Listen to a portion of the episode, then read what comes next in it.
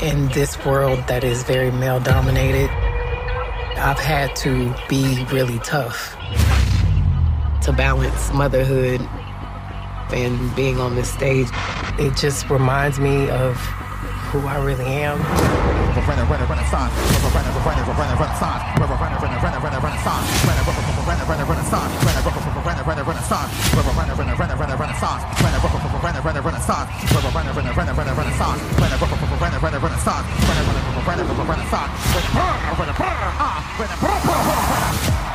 Hello, welcome to the extra credits of Beyonce's Renaissance and Todd Haynes' May December. I'm Trey. And I'm Kelsi.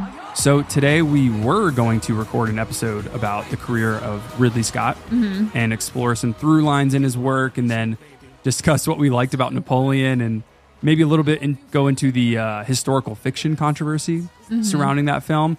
But we had a pretty wild weekend. We had a great uh, movie experience Saturday night. We had a, a very odd movie experience Friday night. Completely different movie experiences, but still really interesting ones that we've been talking about for the past few days now. And those experiences were watching May December on Netflix Friday night and then consuming the very odd discourse around the movie this whole weekend. And then we watched Beyonce's Renaissance in Yes. theaters on Saturday, which was an incredible theater experience. Agreed. I think that, you know, we had such a great time uh, at Beyonce and Mm-hmm. we had such a different reaction to like a lot of people on May, December. Yeah. And so we were like, let's just do, let's jump on the mics and like do a pod. We'll push Napoleon. Yeah, we can talk about what worked and didn't work for us in both of those films, but let's talk about programming updates first for December for both the main feed and the Patreon. It is still Ridley Scott season. Yes. So we just covered my favorite nightmare, Alien, a movie full of big ideas and small spaces, a truly great and exciting episode, and a movie that I know we have to revisit one day in the future because I I left out so many things after that episode. Yeah. I felt that way about Social Network too. I felt that way about Social Network. I didn't feel that way about Alien. Um, but Okay. I, I know that you love Alien. I actually Yeah. felt like because I was just so tired, like I had gotten, you know, like such little sleep that week. Yeah. That there were some like, you know, just like weird branches of conversation from my end. So It was fun. Uh, but for the month of December, we have the following episodes Napoleon, mhm. Blade Runner, Poor Things, Anatomy of a Fall, Maestro, and then possibly Ferrari and possibly Chalamet and Wonka. yeah. And then our Living Plus members on our Patreon extra extra credits plus feed uh, just voted for our holiday episodes that will release at the end of the month. Which, based on the vote, looks like it will be Steven Spielberg's Catch Me If You Can, and then Paul Thomas Anderson's Phantom Thread. Wow. How do you feel about that? I mean, that's exciting. It's stressful too. They're masterpieces. They're some, some of the best movies of the past 20 years. Yeah, I think that, you know, Catch Me If You Can is like a great low key Christmas movie. Yeah. And I, and you know, Phantom Thread is more like a New Year's. Well, I think that's when we should drop them, like, you know, like that holiday time, Yeah. right around that week. That's a good idea. Those are good picks, listeners. Good job, everybody. There was a lot of good movies to choose from, but those are two of the best ones they could have picked. Uh, okay, so what about other movies? Are, any, are there any other movies you want to touch on in December? Uh, you know, I feel like I definitely want to talk about passages. We Oh, didn't really get a yeah. chance to talk about that. And uh, for listeners, if you want to like prep before listening to that, because it, it will come out at one point. Um, It's streaming on Mubi, I think. it's on Mubi. Yeah. Yeah. which and is a streaming service. Yes. Yes.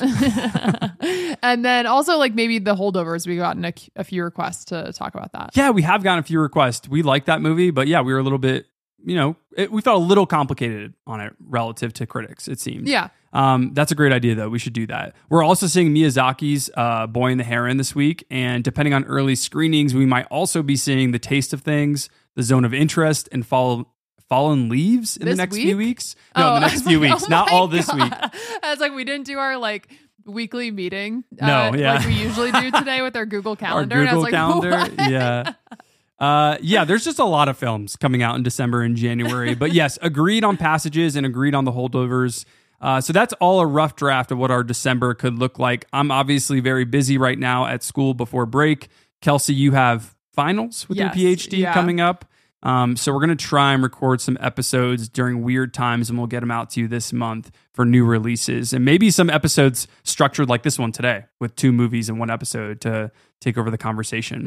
Uh, at the very least, I can confirm we will have two Ridley Scott episodes in a row on the feed very soon. That's going to be on the Scott Project and Napoleon in one episode, and then Blade Runner on the next. Okay, let's do this. Which film should we start with? Should we discuss Um, the? We haven't done this really. We've in a never really done this. It's been a year or so since we've done two movies like this on one yeah, episode. I think we should definitely save Beyonce for last. I agree. Let's do Yeah. the more complicated one. So, May December. We just watched Todd Haynes' newest film, May December, on Friday night. I've only seen it once, which has been blowing up in film circles on Letterboxd, on Twitter. The scores are really high across the board for this film. Critics seem to really love it. yeah, I know it's in the discussion for tons of Oscar nominations right now, and it might be the film that Netflix pushes come award season, which is interesting because of Bradley Cooper's Maestro yeah. coming out in like two or three weeks. But apparently, critics were, you know, mixed on that film. Okay. And obviously, we're going to see it very soon. So I was pretty excited for May December, not just because of Haynes, but also because it stars Julianne Moore and Natalie Portman, two actors who I like quite a bit, who are both famous for how fearless they are in playing complicated mm-hmm. characters, like really flawed people. And they both seem really interested in elevated, psychologically traumatic roles, like not easy roles and stories. And May December is no different. Portman produced this film. She brought the script to Haynes, and Portman loved Haynes' film Safe. And so she obviously wanted more as her co star.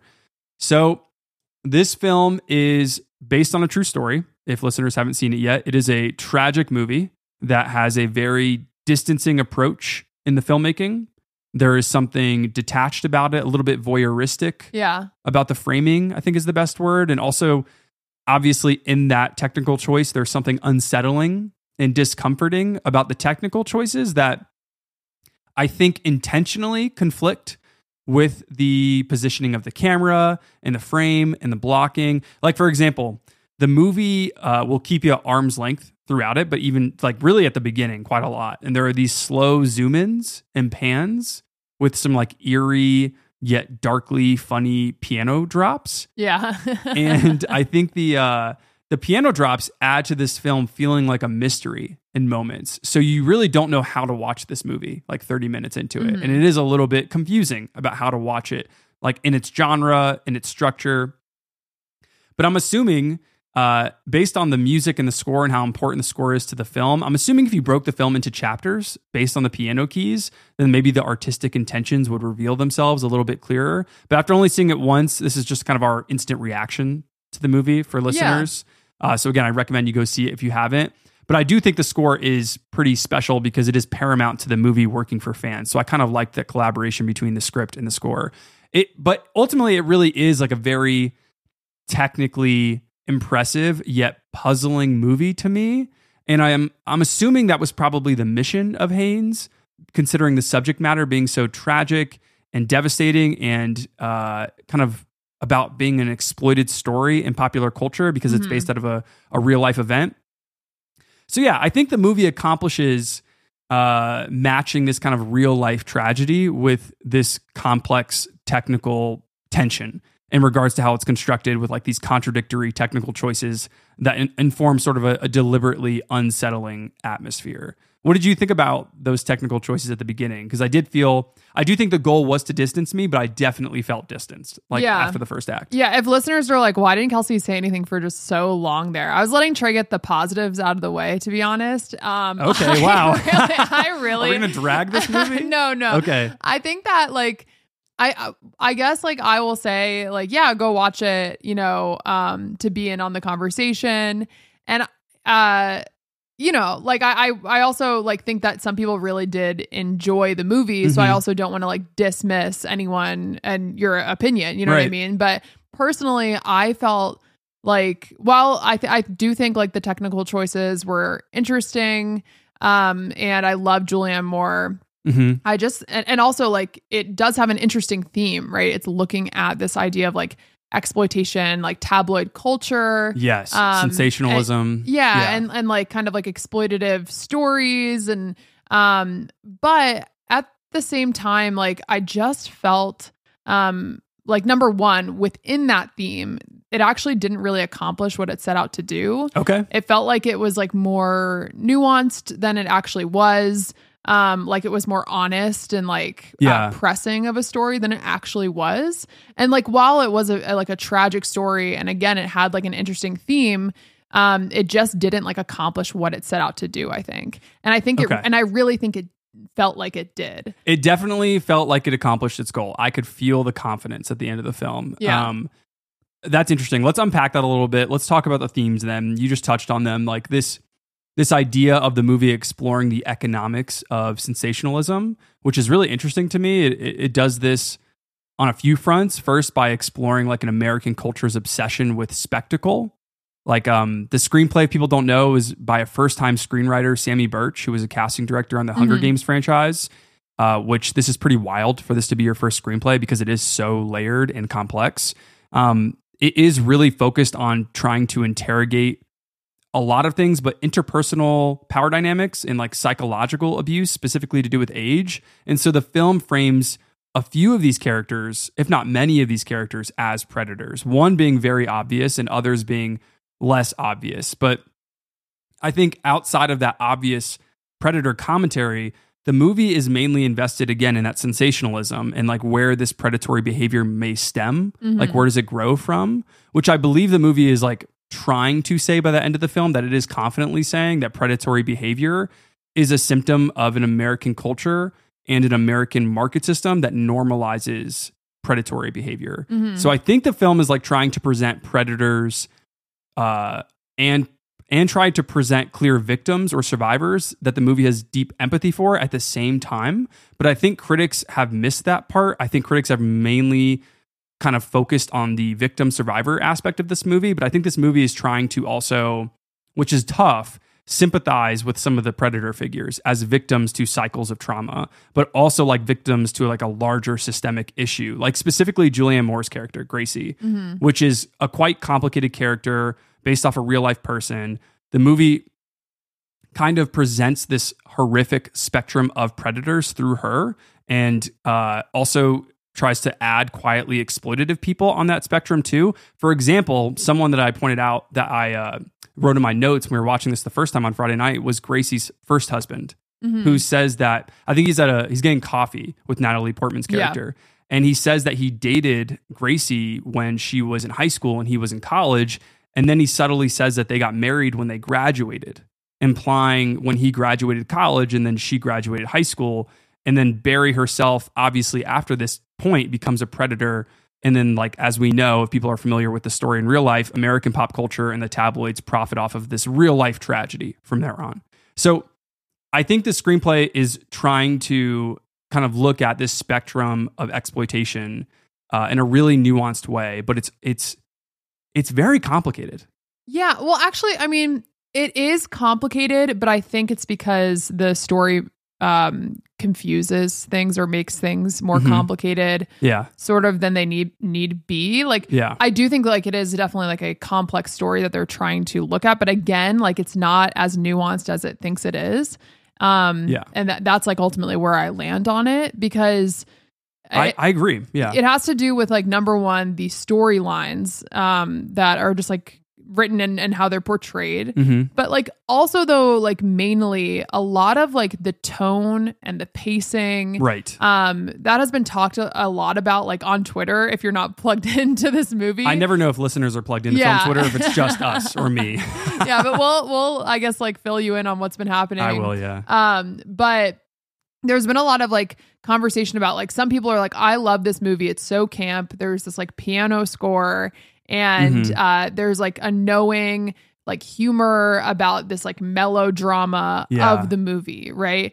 And then basically, like, there have been things that have come out that the director is like, no, actually, this is just melodrama Yeah. and um american audiences have trouble like sitting with this a professor you, you can uh like talk about it a little bit more but a Sure. professor came out and was like hey like actually american audiences have trouble sitting with kind of dramatic um maybe slower paced movies that are interrogating or looking at a certain like topic. Yeah. And they don't know what to hold on to. Yeah. Right. And so And they so- search for things like irony or satire or absurdism and they grasp onto that word. And in this case, they use camp. Yeah, Yeah. yeah. And so like regardless of how you read the movie, I genuinely think it was unsuccessful. Like I was like I think that's a the kind of divisive reaction positively because we're talking about people who love the movie. Yeah. Like people who love the movie saying it's camp and then people who love the movie too going, you don't understand the film. And I think when you start start seeing that kind of divisive reaction between people who like the movie, that means probably something is unsuccessful. It's not always a symptom of media literacy of not being effective or like something not working in the audience's mind.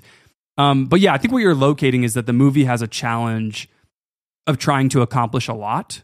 It's got a lot on its mind. yeah.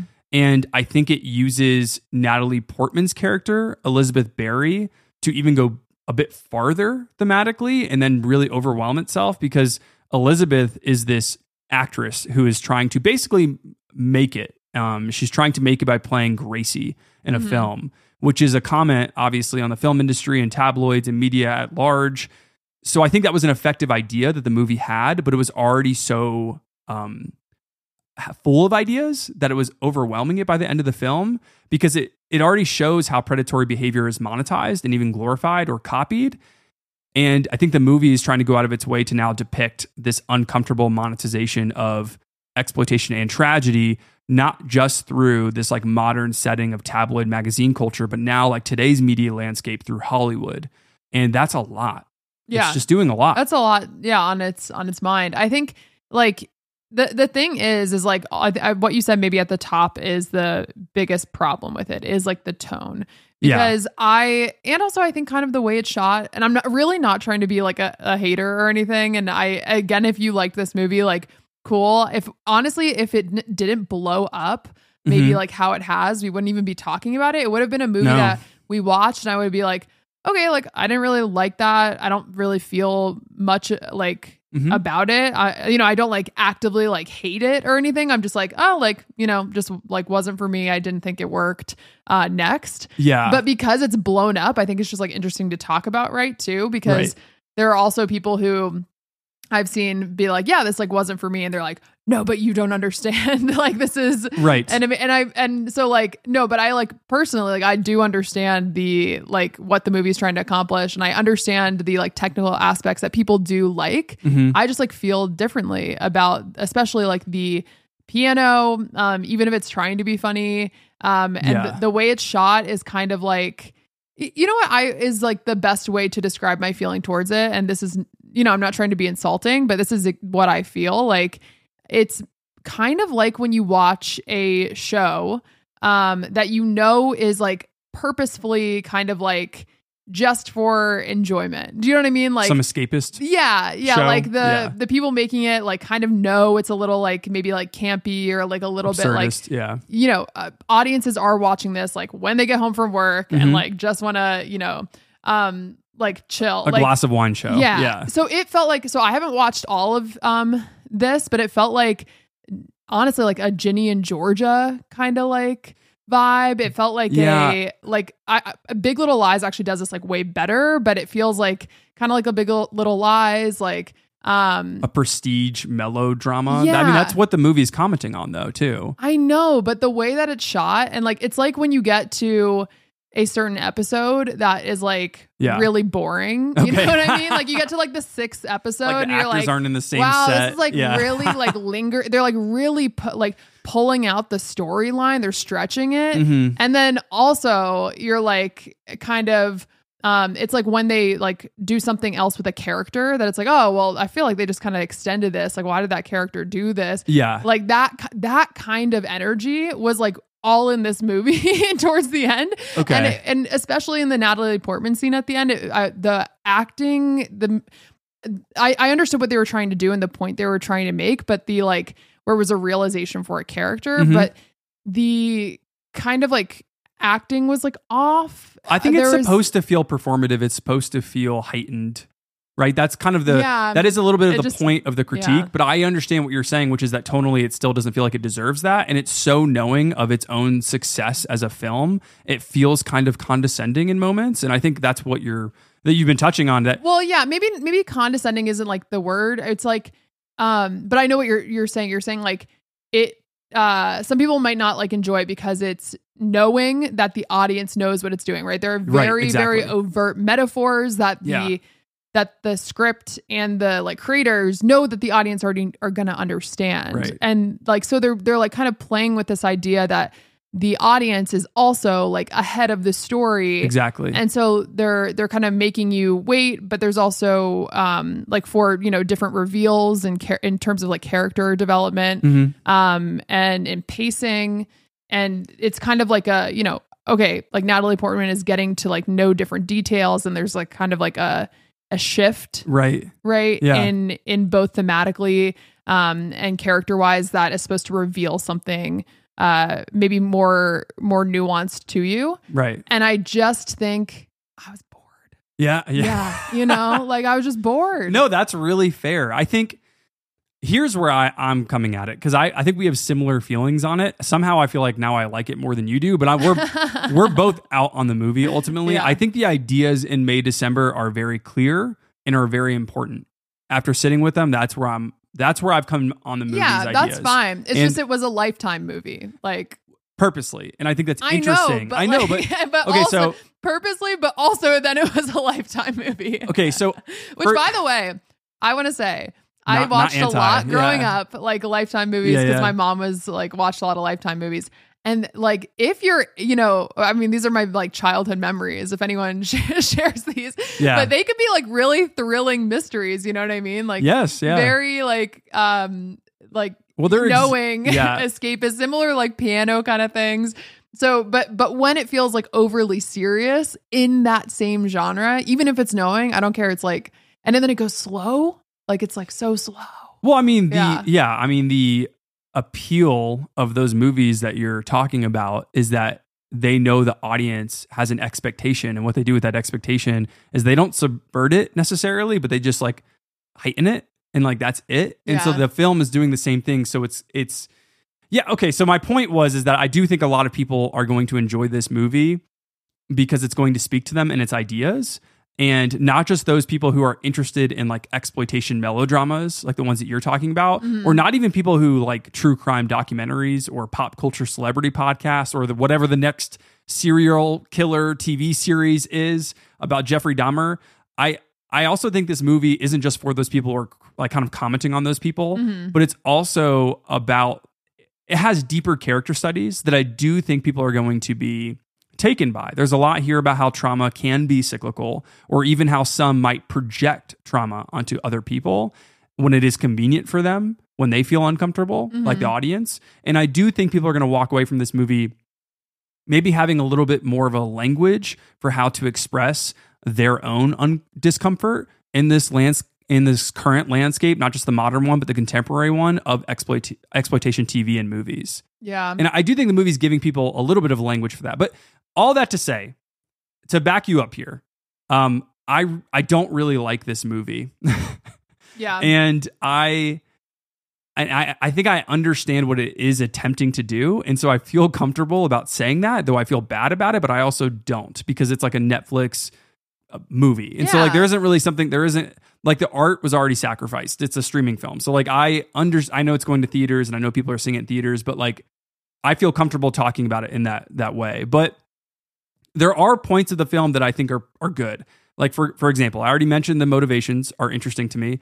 I think the performances are pretty good. I think people have mentioned I think their performances are good too. Yeah, I think Julianne Moore is, is doing something. I like Natalie Portman.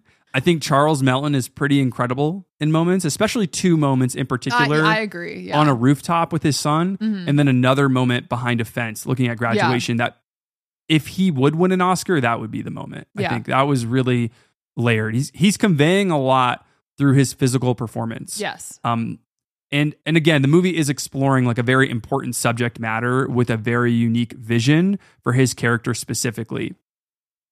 Uh, and then also you have this like added tension between Natalie Portman and Julianne Moore's character. Who is playing the real idea of Gracie? Is it the Gracie that is Julianne Moore, or is it the actress who believes she understands the psychology of Gracie? Not unlike how audiences think they understand, you know, the the predators in the films or documentaries that they watch or exploit. And so that dynamic is fascinating to me and it does feel inspired by like a Sirk film or Bergman, like with Persona. I kept thinking about Persona Mm-hmm. Yeah. when watching this. So Well, it- that was an inspiration for him. So Okay. I mean, it felt like it was for sure. Yeah. Uh, but I think why this movie doesn't completely work for me is for two reasons. Number one, things that you've already mentioned, but I think it is an ambitious exploration of tone that doesn't completely work. And I think it's commentary on what you were mentioning lifetime exploitation projects like pulpy meta pop psychology elevated movies in television or in theaters I think its commentary on those projects is clear, but also contradictory for the exact reasons that you're talking about. And uh, I think ultimately it's this kind of I keep saying tone, but I'll explain it in a second. But there is an unexacting tone. For example, there are like very self aware framing devices. Uh, it's kind of hard to explain if listeners have not seen the film, but the movie is crafted like an 80s TV show Yeah. or a lifetime film from the 90s or 2000s that we grew up with. And so it's trying to have this meta commentary on that subject in this era that I don't find all that successful because it's commenting on exploitation tabloid culture while also being a movie still adding to exploitation tabloid culture. And the movie's also critiquing actors and consumers of the performances that reenact tragedies while also being a film that's doing the exact same thing. So it's kind of a paradox that this movie's Yeah. running into. And so that all isn't totally effective for me either. Well, that's also the thing. I think there are definitely moments where they kind of explore the idea of like of predatory behavior, um, Yeah. of violence, but I also think that it doesn't do a good enough job because Yeah. because like you're saying, like I think it has too much on its plate to uh, ultimately address, and because it leaves you, it's supposed to put you at a distance because it's supposed to be this again like lifetime uh genre uh but commenting on that exactly like you said Yeah. it's unable to fully do that so it just again feels like a lifetime movie Well, to add to that, there was also this added layer of like how performative Americans are. And that also fell flat for me because of the dialogue, which isn't something we've talked about too much, but it's Yeah. almost like a surrealist dialogue. It's it's very absurd conversations and people are Mhm. using like I've seen people use images or clips from the movie already on film Twitter saying how great some of the scenes are, but the the writing is so odd to me between the characters and I know intentionally, but sometimes like when you have this added technical uh meta-ness, when you have this like intentionally funny and frightening piano key drop, yeah it totally complicates the movie because you have like also these additional overtly obvious and ironic metaphors like with the butterflies that you were mentioning earlier Mhm. so there's this overwhelming sense of again knowingness in the movie and i think the film again is trying to comment on contradictions of americanism and our identities being based out of artifice so i was just kind of annoyed a little bit like how you were saying by the end of the film because i felt like I was trying to understand how self aware the movie was. And I just really don't care for self deconstructing psychological melodramas that don't find like an exacting tone. I think if you're going to self deconstruct your own genre or narrative, it's got to really be perfect. Like that's Yeah. a really difficult thing to do. It's a very ambitious thing to do. It's very bold and I and I think it's commendable what Todd Haynes and his crew were doing in this movie. But to me that tonal issue is really why the movie never worked for me. Even though I know I was watching something well made and well thought out, I felt a real conflict of like not managing conflicting tones that left the film open to like this atmosphere that was totally puzzling.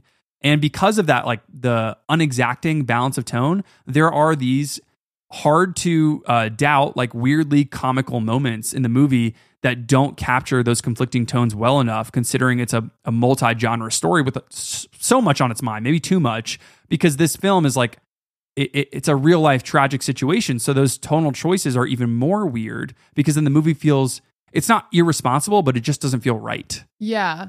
Well, and I also think that like there, so the whole conversation of uh, people reading it as camp shouldn't be reading it as as camp, or people who think it's funny are, are like in terms of the piano drop because when you Mhm. watch it, if you haven't seen it, like you'll understand what we mean. There are certain like um moments that are heightened and kind of like humorous Yeah. because of the tone pacing music and then performance the way that the shots are layered in that way and the, and you know the score and, and performances and i think that um I don't, but I disagree with that actually. I I feel like, well, if people felt like this was like there was this humorous part of it, I Mhm. don't know that it's people were uncomfortable with the subject matter.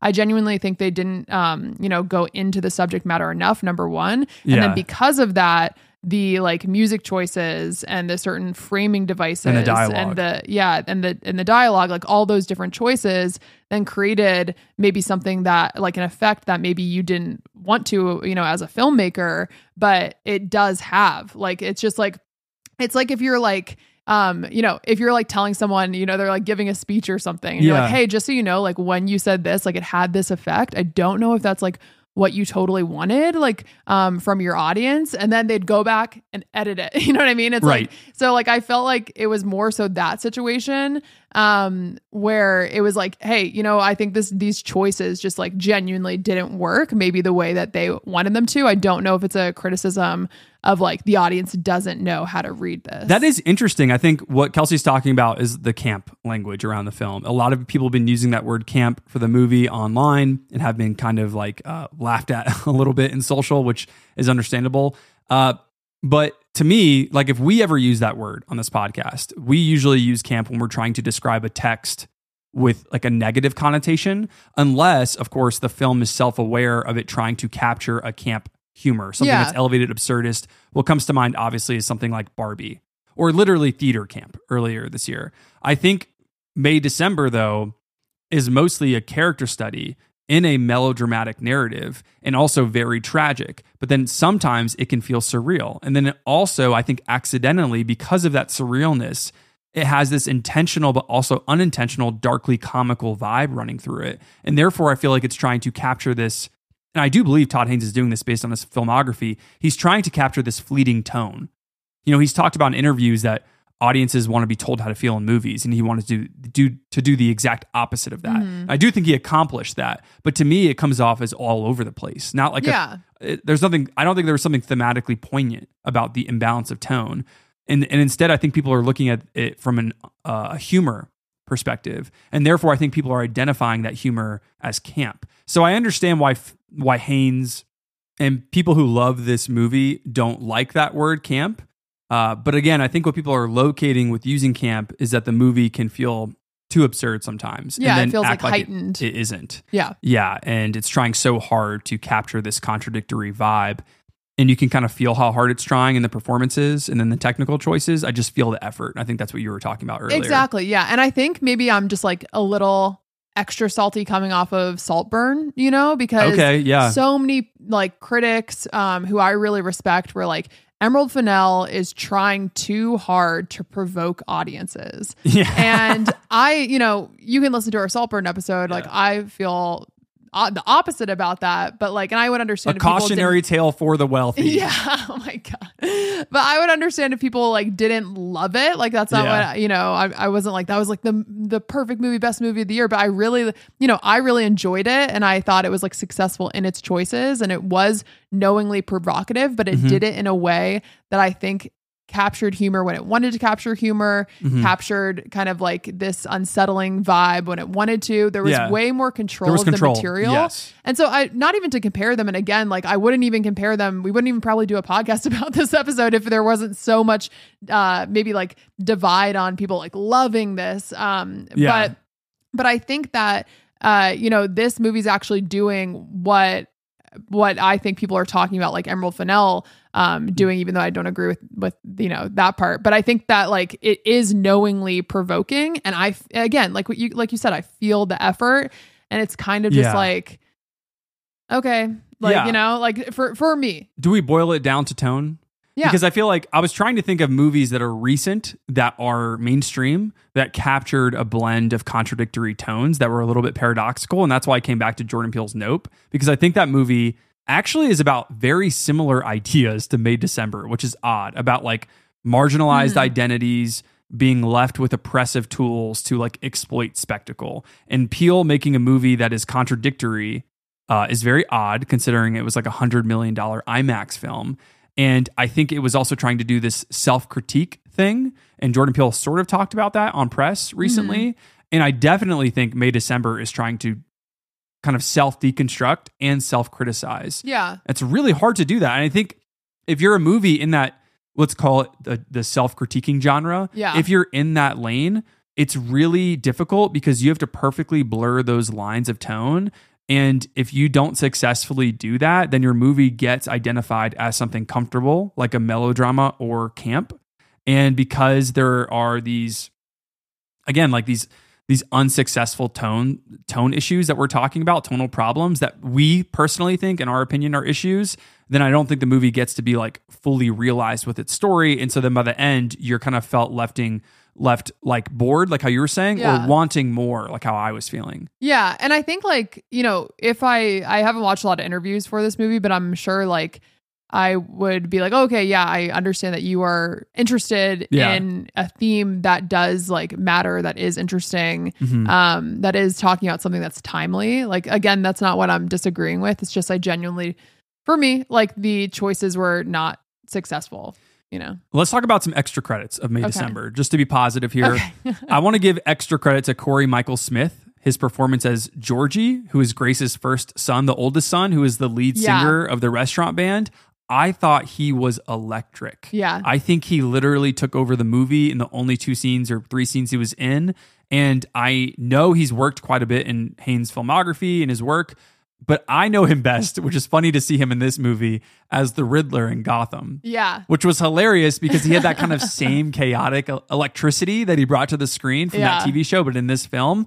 But he was kind of perfect for what Haynes was trying to capture, like in his tone. Like he knew exactly the project. And I think if you're going to try to capture contradictory tones, you got to cast people like this. Like he knew the assignment really well. Yeah, he was great. Um, that's so funny because you immediately when you saw him, you were like, "Where do I know him from?" Yeah. Because you're right, he like has such a presence. Like he I like him a lot. takes over uh, like a scene that he's in when we meet him. Um, and he has one of my favorite lines in the whole movie. Um, which this isn't a spoiler if you haven't seen it, don't worry. Mhm. Um, but he's like, "Hey, you know what? Like a music producer on Yeah. movies, like." Picking music for movies, I'd be great at that. Yeah. just such a I tell myself that all the time about movie trailers. I'd be like, I'd be great cutting a movie trailer. I'd be so good at editing those. Uh, yeah, I just thought he was like vibrating at all kinds of frequencies that I hope we see more from him in the future. I really loved his performance. yeah. What about you? Any extra credits for May, December? Yeah, I'll go ahead and give mine to um, Charles Melton, Yeah, who plays great. Joe. Yeah, I think just the way that, like, like you were talking about earlier, his performance, his physical performance, uh, was really just great, and I think that he is someone who is going to possibly get Oscar buzz, kind of like a Paul Mescal Oh, uh, yeah. conversation from Aftersun. Like his just emotional performance was so well done, and he's Both- someone who's new to me. Both of those performances are weirdly very similar in how they're physically, like how much how much they can uh, convey physically. Yeah, uh, a lot of shrugging shoulders, a lot of soft spoken energy, Yeah. going through a very difficult time, not expressing their feelings. Yeah, it's really, it's really great. Um, as for Renaissance, should we talk Renaissance? yes, let's do it. So Beyonce, we went to see Beyonce a few years ago, actually, right did, before the yeah. pandemic. in Philly. Let's start there. That Okay. was a great time. It was. I want to say that up front, okay? Because I know you're going to go negative right away. Uh, those were very expensive concert tickets that we saw at, for a Beyonce concert where we saw her in Philly, and she was there for about 30% of the concert. Yeah. Well, we It was not like we later found out Yeah. that she was sick, and like so. Yeah.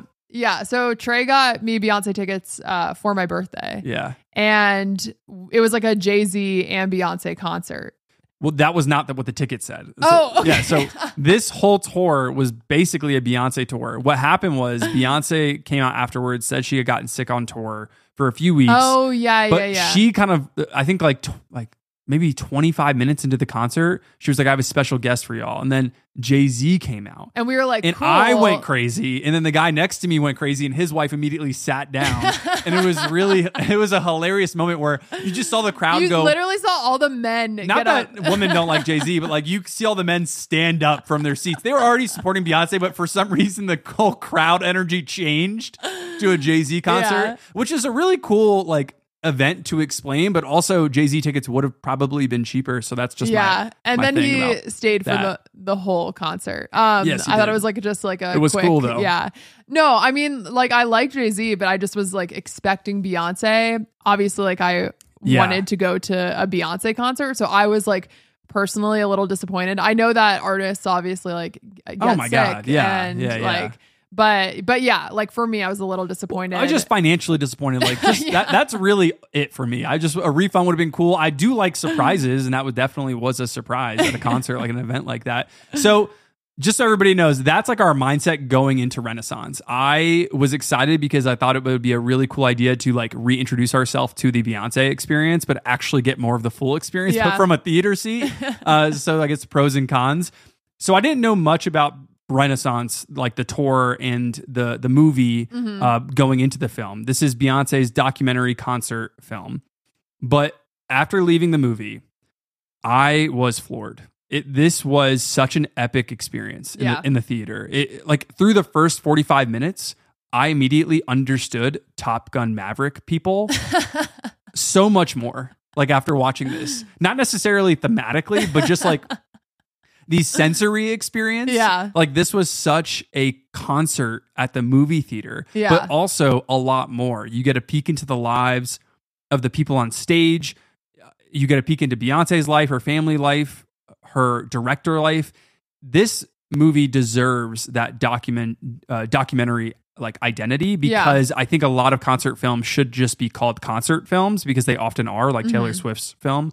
But this movie you get so much background in and I guess thematically this movie does have themes. Like Yeah, the, yeah. the album obviously does, the music does, but the film feels like it does too because Beyonce is talking to the crowd, talking to the theater audience, like actually looking into the camera in certain moments. Mm-hmm. And the movie is about acceptance and reclaiming identity and agency. And whether you are a Beyonce fan or not, you can really feel the crowd in the theater, in the concerts. People feel so welcomed, and there is this collective emotion that's really felt. And I thought it was just an awesome experience to see this movie with people. I even cried like two or three times. Yeah. Because it was a sensory overload more than anything, but also because we got it behind the scenes of everyone's lives. Yeah, I think um I, I have so much to say because I want to talk about like the editing. Oh my God, I can't wait to get to the technical yeah, the aspects. sequences, like yeah. with Beyonce behind the scenes and the crew. Um, but I think like I just want to stick on what you were saying first in in terms of like just the acceptance like within the arenas of the fans and Mhm. and, and also like the movie theater experience. I think that like a lot of times, right, uh pop stars, like artists in Mhm. general, have to reinvent themselves in a lot of different ways to have a long career, right? Like we've seen a lot of really successful artists who have been a lo- around for a long time do that. Yeah. Um, so like there are also like aspects, obviously, like of artists like doing something for commercial The business Reasons I was about to get into that before we go too much into Yeah, loving it. Yeah. But I mean, I do think that like in terms of like extra credit, like Beyonce is like rebranding in in terms of like um acceptance and or like inclusive. Yeah. yeah, It- it's really, really inclusive message that she's sending out. yeah, Yeah. which I think is cool because we don't see artists necessarily like doing that. Yeah. They feel pressured to do that for sure, but some of them don't. And you can Yeah. like, you know, you can project politics onto those choices too, which is interesting. Uh, so let's talk about maybe that business aspect really quickly so we can get into that editing and maybe this being one of the most well-made movies this year, which is Mm-hmm. Yeah. insane. um, so while Seriously, like it's crazy. yeah, Uh, so while this was like a, a genuinely incredible theater experience, and I got more of an appreciation up close of like what performers do, for example, throughout these tours. Uh, again, speaking about the business, I did feel the business of this movie similar to how I felt the business of Top Gun Maverick. So I'm going to use that as the comparison to this film. Mhm. You know what I mean? Like I like Renaissance isn't a political film by any means, eh, but it's also a low key political film, and I think I mean that more economically. I, you can kind of feel the financial agenda, if that makes sense. And this film goes out of its way to definitely like portray Beyonce in a good light, if not idolize Beyonce a little bit. And if you zoom out, if you kind of like if you zoom out a little bit and you're a fan, but like just maybe even like an above average fan like us, you can kind of feel the corporation of it all. And the movie operates in this very controlled way. yeah, And I think it also acts as a, a little bit of a hagiography, sort of like this narrative that's trying to rebrand somebody to fit this narrative of of the youth right now, for example. So that was interesting. I I was a little bit like unsettled by all the artificial intelligence themes and like robots everywhere in the backdrop. Like I know that's just like a part of the revolutionary theme of the album and like not caring anymore and just like Yeah. accepting who you are.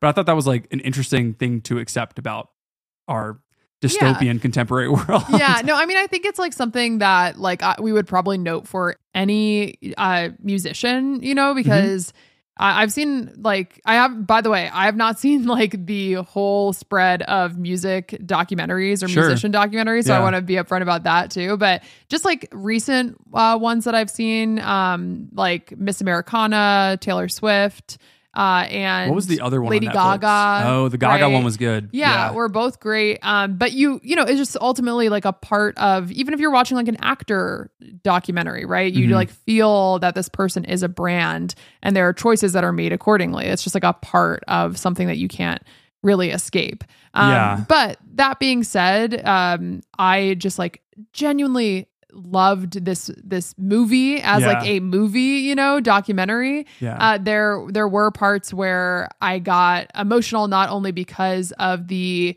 music, right? Like the just overwhelming Mhm. um experience that it is to The- hear well- a, a beautiful voice. Which is multiplied in the theater, like because of the soundscape. yes, yeah.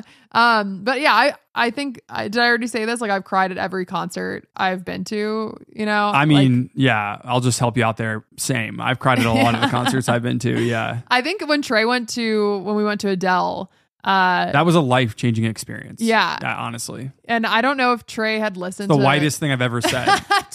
But it honestly many was. songs uh, about like from Adele, but yeah. uh, he was like, "Oh my god," because uh, yeah, it is. It's a similar like thing with like such a like powerful voice, um, similar to Beyonce. So There's a song called Million Years Ago by Mhm. Adele that I think is the best song I've ever heard in my entire life. And it's also like I get emo- I'm getting emotional just thinking about the lyrics. it's That's all I have to definitely- say about Adele. Yeah. Um. I it, I think it's also a great song. I really wanted to hear "All I Ask," uh, but she Mhm. didn't play it at the show that we went to. I was sad. But. She gives a great concert. Oh though. yeah, Yeah. yeah, yeah. Um. So anyway, though, uh, Trey, Trey, do you want to say what you wrote in your notes For what? for like the Beyonce concert? Oh, I said if Adele ever makes one of these, we are screwed because we because we like Beyonce, and I mean, I listen to I listen to a lot of rap music, so then I come it comes across like sometimes I come across Beyonce's Yeah. work, uh, but for Adele, like I think that is some of the most emotionally capturing music out right now. well, like yeah. every single one of her albums the songs just themselves are like emotional. Um. Yeah, she finds something ballads, to find something. She finds anything that is emotionally poignant and then just kind of multiplies it by 10 in her lyrics. Like if I just I hope the best for her, but if like semi negative things can, can continue happening to her, I'm happy with that because we'll keep continue to get albums. Oh, I was like, what? no, I don't mean that in a mean, cruel way. I just I don't know what else she's gonna have to write about. She's like doing so well for herself now. Yeah. Isn't she like isn't yeah, she's like a family and stuff now. Yeah. Yeah, I don't know. I, don't- I don't really like follow. I don't know the celebrity yeah, status I know. stuff, Trey and but- I are so bad at this. We don't follow like the celebrity lives. No, I think we're good at this. Yeah, Yeah. we don't we don't do that. Yeah. Only actors. Uh, well, I guess Yeah. we don't follow their lives. Either. No, we, just don't. I was going to bring this up later. I was careers. surprised how much we love this Beyonce documentary because we are not celebrity centered as a movie Yeah. podcast. Like even though we're in quote unquote a pop culture space and like entertainment slash media, we are very much like film analysis. Like there is Yeah. like nothing really like here is why I love. Jake yeah, we wouldn't Gyllenhaal. normally Like, do yeah. uh, like music documentaries. Yeah. Yeah. Yeah. Um, but I, I think like beyond being emotional about the music itself, because like I, I love Beyonce, um, Mhm. and, and her music, but there were also like moments of the documentary's like storyline and narrative itself that were really powerful. Like, um, I felt there was like a script. It was like really Yeah. controlled. Like they knew where they were going every every scene. Yeah, there were like moments with her and her daughter Blue Ivy, and Mhm. like also Jay Z's response to, um, Incredible. yeah, Blue Ivy like dancing on stage Yeah. was so emotional. I think just to like see, I don't that know, the just like to see yeah parental I gave in the support, yeah, for like Any a kid who's going through a tough time. Anytime you see an awkward stage for a kid just trying to be creative, like to see parents being so into that is just great. Yeah. I love that. I know. And I think maybe like, you know, we talked about this on theater camp too, but maybe kind of like the teacher Yeah. in us, like probably just like being like, oh Yeah. my God, like, you know, yeah. kids are so insecure and Yeah. like it's if it's a win for them, you know, that's so Right. great. Um, but Before yeah. we before we move on uh, to the technical aspects of why this was such an like successful film, I do want to say like my last thing about the Maverick thing. I also Okay. thought of Avatar: The Way of Water. okay. And I'm just continuing this this trend of talking about big blockbusters because there is something about the escapism of this Beyonce film that is really interesting because it's all about creating your own narrative while also being focused on something human, which is what Top Gun Maverick is about, and also Avatar: The Way of Water. And I only bring up those movies to say that those are Oscar nominee blockbusters. yeah. And I was thinking about Best Picture nominees Yeah. while watching this movie. Do you think that this could be a Best Picture nominee? Because I seriously, be for a so second, great. I thought that But it no, could be. I don't be. think so. I Because- just don't think music documentaries in general. I Well- mean, actually, I don't know the history on that, so I I, I'm to. going to go on a limb and say that this is one of the most well crafted and propulsive movies I have seen in like two or three years. It is so well made from stage design to costumes to cinematography, different lenses and cameras, different camera angles, different lightings. Like the lighting system was insane. Yeah. The choreography was so dynamic, the vocal and sound design. Like I was just again floored with the this production style Yes, of this yeah. movie. And also, what you mentioned earlier, the most important aspect of this film is editing. There Yeah. are multiple editors on this film. It is so well crafted. I think Oppenheimer will probably be the, the loudest contender for best a- edited film, but I do think that this should get a nomination for best I- edited film. I completely agree. I I would I want to go back to see this with uh, Kira because our, Yeah. we invited a friend who just like couldn't make it, and I want to go back for the editing. I'll go back too. Yeah. Yeah. Well, it is expensive. That, I've already given true. Beyonce a lot of our That money. You know, this The- time was those great Tickets were expensive. I yeah. went into Renaissance being like, I wonder how much Jay Z is going to be in this because we paid a lot of money to watch a Jay Z concert, and Jay Z's only in this for like four minutes, so that was that was fine. Yeah, I am uh, curious about what Kira thinks. Yeah, yeah so but but anyway like the reason i would like go back to see it again um like was that the editing was seriously like incredible there were like sequences uh during a song that it captures right like different concerts over this Mhm. tour where we would shoot like or we would um like jump to different outfits that she was wearing Yeah. doing the same like seamlessly. like dance move Yeah. or like saying the same thing and it was like uh, there were just like slow like like dolly um Yeah. like edits with like slow mos and and then like fast paced cuts it was incredible it was like an insanely maximalist edited project that was almost intoxicating in how it was structured. It was basically like Chazelle's Babylon on drugs. Like I was completely shocked that I didn't feel taken out of it at Yeah. any point because it's so much artifice in the way it's controlled and edited. It you really understand two things. You understand one that this Renaissance tour, you understand the the the scope of it, Mhm. and then two, you understand that there are like 50 something concerts being edited seamlessly together because of what you're saying, all the different outfits and whatnot. And there are moments where you feel like you're being placed on stage with Beyonce and the collaborators because they're making eye contact with the camera. So they're performing for the audience in the crowd, but they're also performing for the theater audience at the same time. So they're they're playing like two characters on stage, which is so difficult, I imagine. Uh, and also with the sound design, like guys, go see this in a theater, even though it's expensive, because we had like the best theater experience. It was Dolby speakers and like an IMAX size screen, and the the sonic experience is so wild. It's hard to Mm-hmm. our seats were shaking yeah That's what I was gonna say. Like the bass was yeah you don't have time to locate what is uh, controlled about this movie. Maybe you can feel the politics a little bit and, and the kind of sentimentality that's being like very much designed. But the technical choices that are being made that are very much like heavy editing, you can't really pinpoint those because you are literally in a concert. Yeah. Like your sh- your seat is shaking like so wildly. Like when it first started shaking, I turned to you and I was like, this is going to be a legitimate concert. Yeah. And I think so like kind of what you were talking about along with the editing, the directing of of this movie Mhm. is like phenomenal. So Yeah. Beyonce is the writer and director of the movie and like yeah.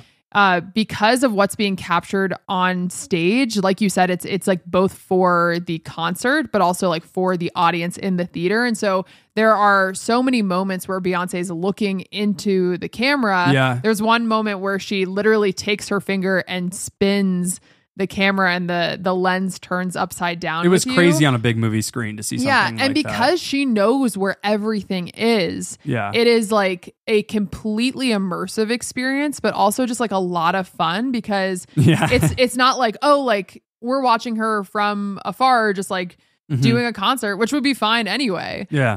Um, but it, it really does not like a VR experience or anything. no, like that's what I was gonna right? say. It's not. It, it's it more emotionally like felt. film. Yeah, Um, but it just feels like um really like um like felt and carefully planned Mhm. to also thematically like build and to create like a um just like a really like enjoyable experience. It does that too because Beyonce sets the frame. The framing of the movie is that she has like three different identities. That she is the performer, Mhm. she is the forty-year-old mother, and she's all and wife, and then she also is uh, a director. Yeah. And so she said this is like one of the hardest stages of her life, but also one of the one one of the stages she's welcoming the most because of how much like security she has now at this point in her life. Mhm. And I thought that was really interesting, and I thought it was really cool to see someone's perspective and like turning forty, even though this is like you know a gajillionaire. This is somebody who's very wealthy. um, but I especially liked the director aspects of it. I liked seeing Beyonce showing us what it's like to direct something this large Yeah. it felt like a Ridley Scott behind the scenes on like one of his Blu-rays of Yeah. making like Gladiator or something because Beyonce is really either showing you directly or doing a voiceover of a camera moving through a stadium and like how it's built and you also get to see how she directs. She's talking to her collaborators in this authentic way but also a commanding way and having to balance that dynamic especially as a woman filmmaker and has very clearly a distinct vision that she makes it like super clear with some of her collaborators that are pushing back on some things that she wants. Yeah, there was a really like funny sequence. Yeah. But also like it was like I thought great that she was like showing, yeah. you know, people like the obstacles that she goes through personally, even though she's Beyonce. Yeah, You know what yeah, I mean? yeah. Like she's still like facing these like uh aspects of people not taking her seriously. Exactly. It is an added layer. Uh, and I thought it was really cool to see like how unforgiving she was when like wanting those things about her set and like how she wanted to change her set and the style of it, which it'll be interesting to see how critics talk about her because I hope this is all looked at in a positive light because the way that I'm talking about her, like as a commanding director, a little bit unforgiving, like relentless, these are all adjectives that critics often use to praise male auteur filmmakers. You know what I mean? Mm-hmm. So I'm hoping they speak about her in a similar way because she has now revealed herself as not just a dynamic artist in the music industry, but like as a filmmaker, Yeah. which is something I already knew because A.V. Rockwell, who directed 1001, one of our favorite films this year, came on our show and talked a little bit about, probably, I think off mic, about her work on uh, one of Beyonce's like long music videos she has, which is a really great one. But she talked about like, you, you could tell that Beyonce and all the questions she was asking, like, Yeah. you could tell that she wanted to direct, and, and that might be something she's looking into, which is weird because Taylor Swift is looking into that too. So, yeah, a lot of artists right now. Interesting. Um, what was cool about Beyonce, though, outside of her claiming this director position, was she was constantly giving screen time to the people behind the scenes, which we mentioned earlier. Yeah. There is literally like a good 45 minutes of this movie just giving a platform to young dancers and Mm-hmm. singers and designers and set creators and the crew at large, which was to me one awesome right how like i think dynamic and diverse the whole like cast of people are who are making this come to life but also revealing of the enormity of this project and you get this insight into her collaborators and the stress of their lives Yeah. and their backstories and you know beyonce's time as a director obviously and her family and her her own upbringing and all of these clips are being mixed with all of her best hits from her latest album and some of her you know you know best hits of all of her albums Yeah. with incredible sound mixes that again are like shaking your seats. Uh, so again, I, I recommend people go to this movie, even though it's three hours, you will leave satisfied. I swear it is a widely entertaining and sometimes even like very emotional movie. It was like one of the most memorable collective theater experiences with a ton of great energy that I've had since Barbie, Mhm. since uh, maybe Barbarian, but in a completely different way, and then probably Avengers Endgame, like pre-pandemic. So I feel like I feel like me and you we're great rem- recommenders for something like this movie because we're not like we've said we've seen the corporation that Beyonce or Taylor Swift or like any artist. That yeah any brand, artist yeah. who is popular right now and we're saying, by to- the way, we're all, saying all women, but like you know, obviously, like men Yeah. are more so in this space. It's just that Absolutely. we happen to be more interested in watching the documentaries that are Well, like about artists who are women. In addition to that, though, women entrepreneurs in like the musical space are just also killing it right now more than the male artists are, like on average, which is pretty interesting to watch. Like them kind of own the craft and also like try to insert themselves into other forms like of art, like filmmaking,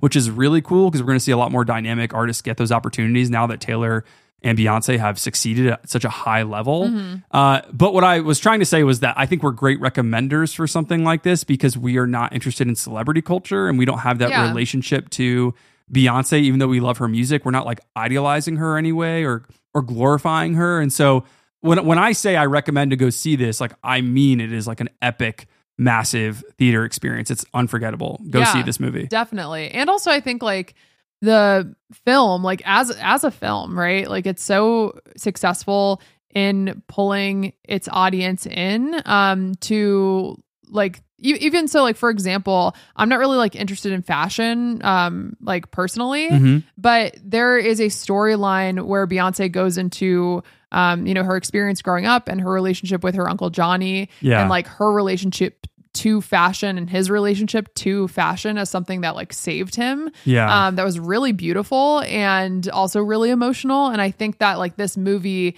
um is successful as a film in that way yeah. where it's able to like really like pull the audience in and bring home like themes that I think are relevant Mhm. and like historically meaningful. Mhm. And so I think like as a film too, I recommend going to see this movie. Can we talk extra credits? Yeah. because mine is going to go to a scene that is in the middle of a Blue Ivy chapter of the movie, which we haven't really talked about. But Blue Ivy, uh, Beyonce and Jay Z's daughter, has like a 30 minute chapter of this Mhm. film. And at one point, Beyonce is shown talking to her music collaborators off, I guess, offset because yeah, they're like deciding what the set list is planning going for to be. Renaissance. Yeah. Yeah. And Beyonce's like, we might have to cut Diva. And Blue Ivy's like, Mom, you can't cut Diva. And then she's like, Thank you, but do not speak over people. I just thought, thought that was an awesome like parenting scene. yeah, it was a great Really parenting funny. scene to include. yeah. Just showing her reaction to reacting to, to Beyonce saying that. Uh, that that whole chapter though, that Blue Ivy chapter, when they started it, I was like, huh. Are they just trying to build the brand of their daughter now? Yeah, but I- then by the end of it, I actually thought it was like a pretty special chapter in a very tough part of a child's life. that Yeah. I would hope, you know, their daughter looks back on and like and is like, that's a really, you know, important know. moment of For my me, film. I was thinking like life. if I were looking back at like a, a, you know footage of an 11 year old me personally like throw up. dancing, regardless. yeah, like it, it would just be like cringy. So like Yeah. that footage is gonna be there forever. No, I thought but, she was good, though. But no, I thought she was yeah, Yeah. good, and it was really like it was beautiful. You know, I was like Especially just a seeing Jay-Z. family story that that especially crowd. like seeing. Beyonce and like Blue Ivy on on stage together, Yeah. and then the cut to uh Jay Z in the crowd, like you said, like Right. cheering her on was Yeah. like immediately, obviously, like, also, tears. I forget her name, but Blue Ivy had this mentor dancer who also Oh, came and yeah. like kind of like uh hyped her up on Mhm. stage was really sick because she also tracked the camera Yeah. along and made eye contact and it was just that kind of like you could feel the design and effort sure but it was so effective uh the other extra credit i gave uh is to america has a problem because it they waited to the end of the movie to do america has a problem which is my favorite song on the renaissance album and uh it features Kendrick Lamar, I think, on the remix. And so I, when they started playing that, I was like, wow, they're not going to get Kendrick because they, Yeah. they had Kendrick's voice come over, like just to do his like his Oh, bit okay, of the yeah. song. And I was like, wow, they're not, they didn't get him because they had some other artists there. They had people in the crowd, they had people on stage, but Kendrick was really the one I wanted to see pretty badly. Yeah. Uh, especially on this song. And they gave us some time toward the end of the song, and I was like, okay, he's not here. That's fine. And then he comes up, and then he does his like two minutes, and then he goes back and down goes back. Yeah. in a really cool fashion where he just kind of respected Beyonce. He was like, I'm not going to stay up here any longer.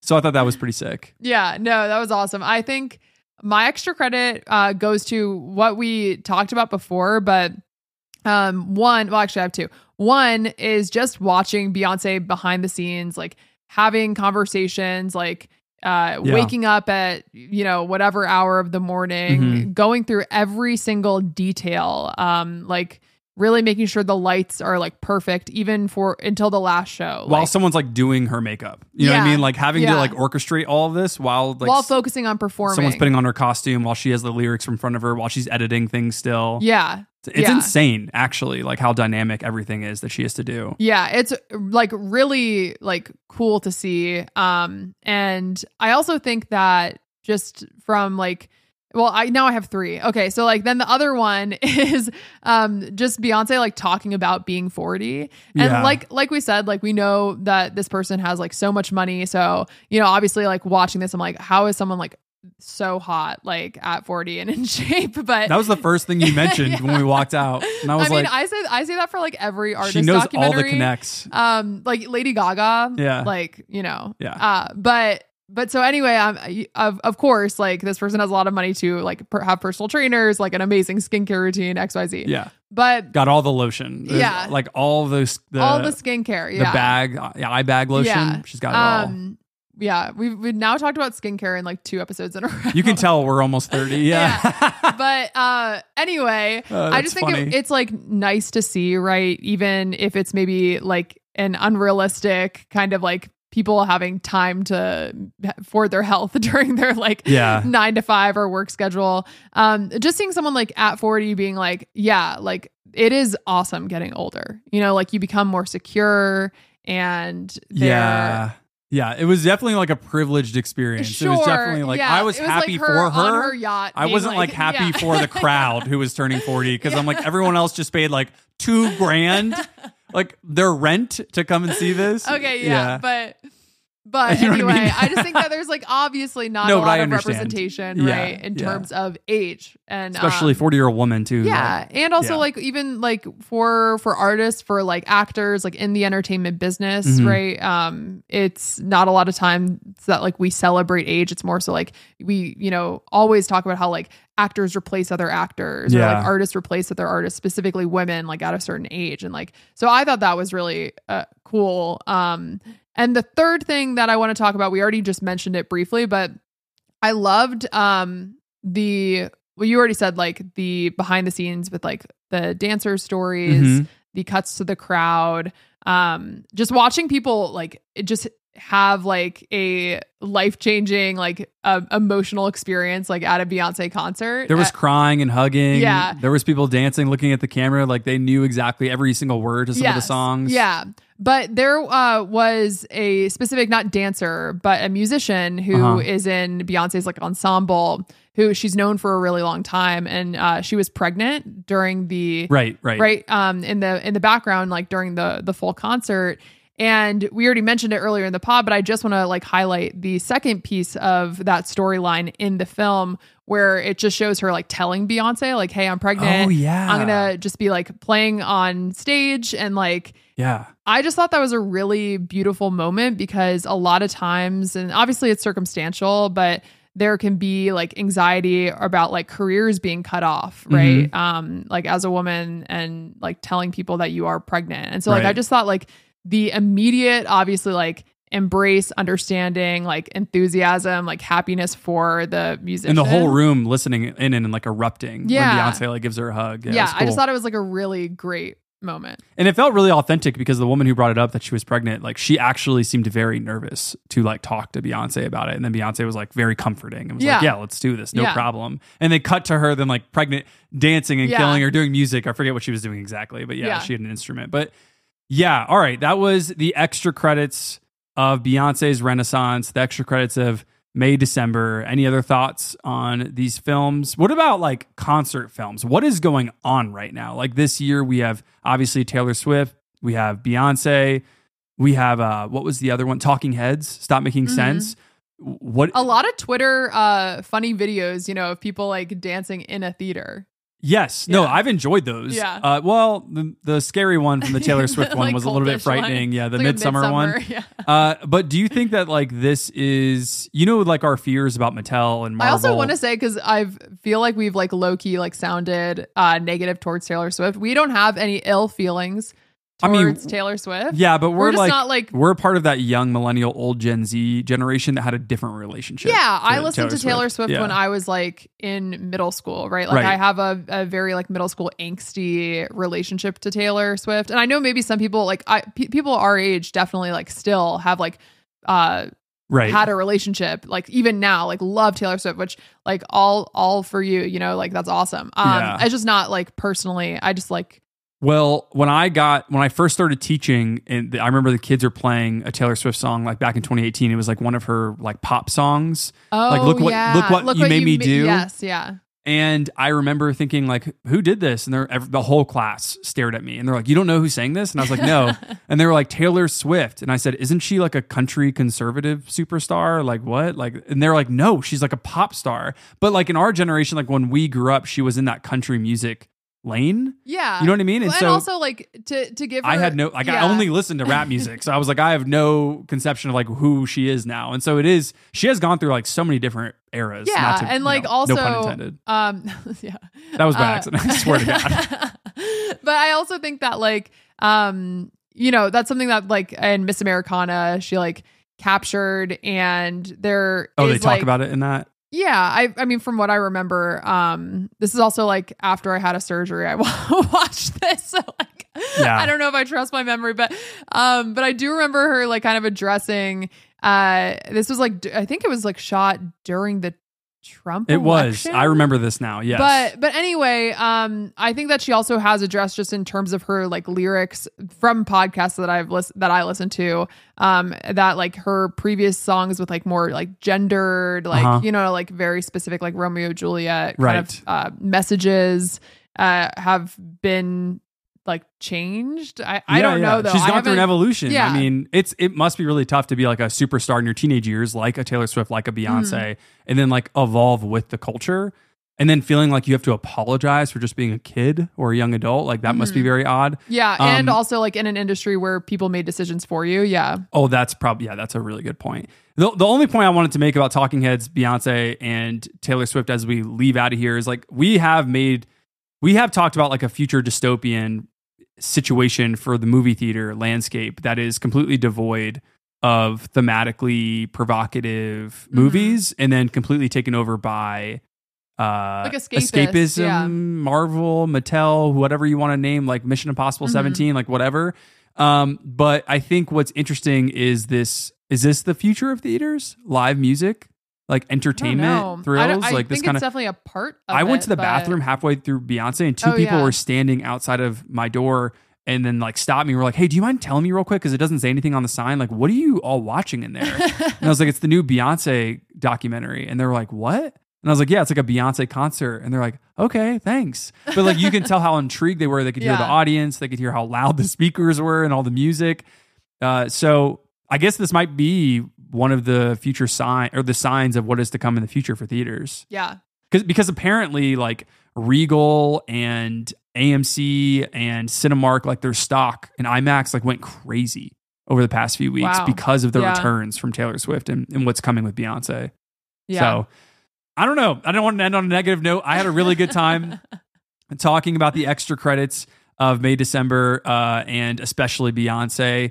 So yeah. Should we tell people what's coming up real quick? yeah, so we have Ridley Scott and Napoleon coming up. We're going to dive into Ridley Scott's career. Then we're going to dive into Napoleon and talk about uh, the fragile man of the week, Napoleon Bonaparte. Yeah. And then we will dive into Blade Runner after that. And then after that, like I said at the top of the pod, we have a lot of December new releases. Obviously, on Patreon, we're going to be covering Phantom Thread and Catch Me If You Can from Yeah. two of the greatest living filmmakers. So don't forget to follow our podcast on Spotify and Apple and shoot us five stars if you like what you heard. We are an independent show, so we we appreciate your support through your five stars. Yeah. or Reviews if you and stars go a long way. leave Thank us you. a review. Yeah, we'd appreciate that on Apple too. And I've mentioned Patreon a lot today, but if you would like to sign up, the Patreon link is in the description. We've covered directors like Wes Anderson, Martin Scorsese, David Fincher, Ari Aster, and now Ridley Scott. There are 30 minute samples of all of those Patreon episodes on our main, main feed about whatever feed you're on on your podcast. And only for $5, you can become a member of Living Plus Yes. and get access to our full catalog of episodes. All right, until next time with Ridley Scott and Napoleon, this has been Trey. And this is Kelsi. Peace. Bye. So, do you like the show? I Don't know what you're waiting for. Cuff it. Today ain't the day. Cause be deep in love. How do we fix this? Because this is a very big problem. I got this drink in my cup. Woo, I'm out of breath. We just need to simplify. Time is my biggest obstacle.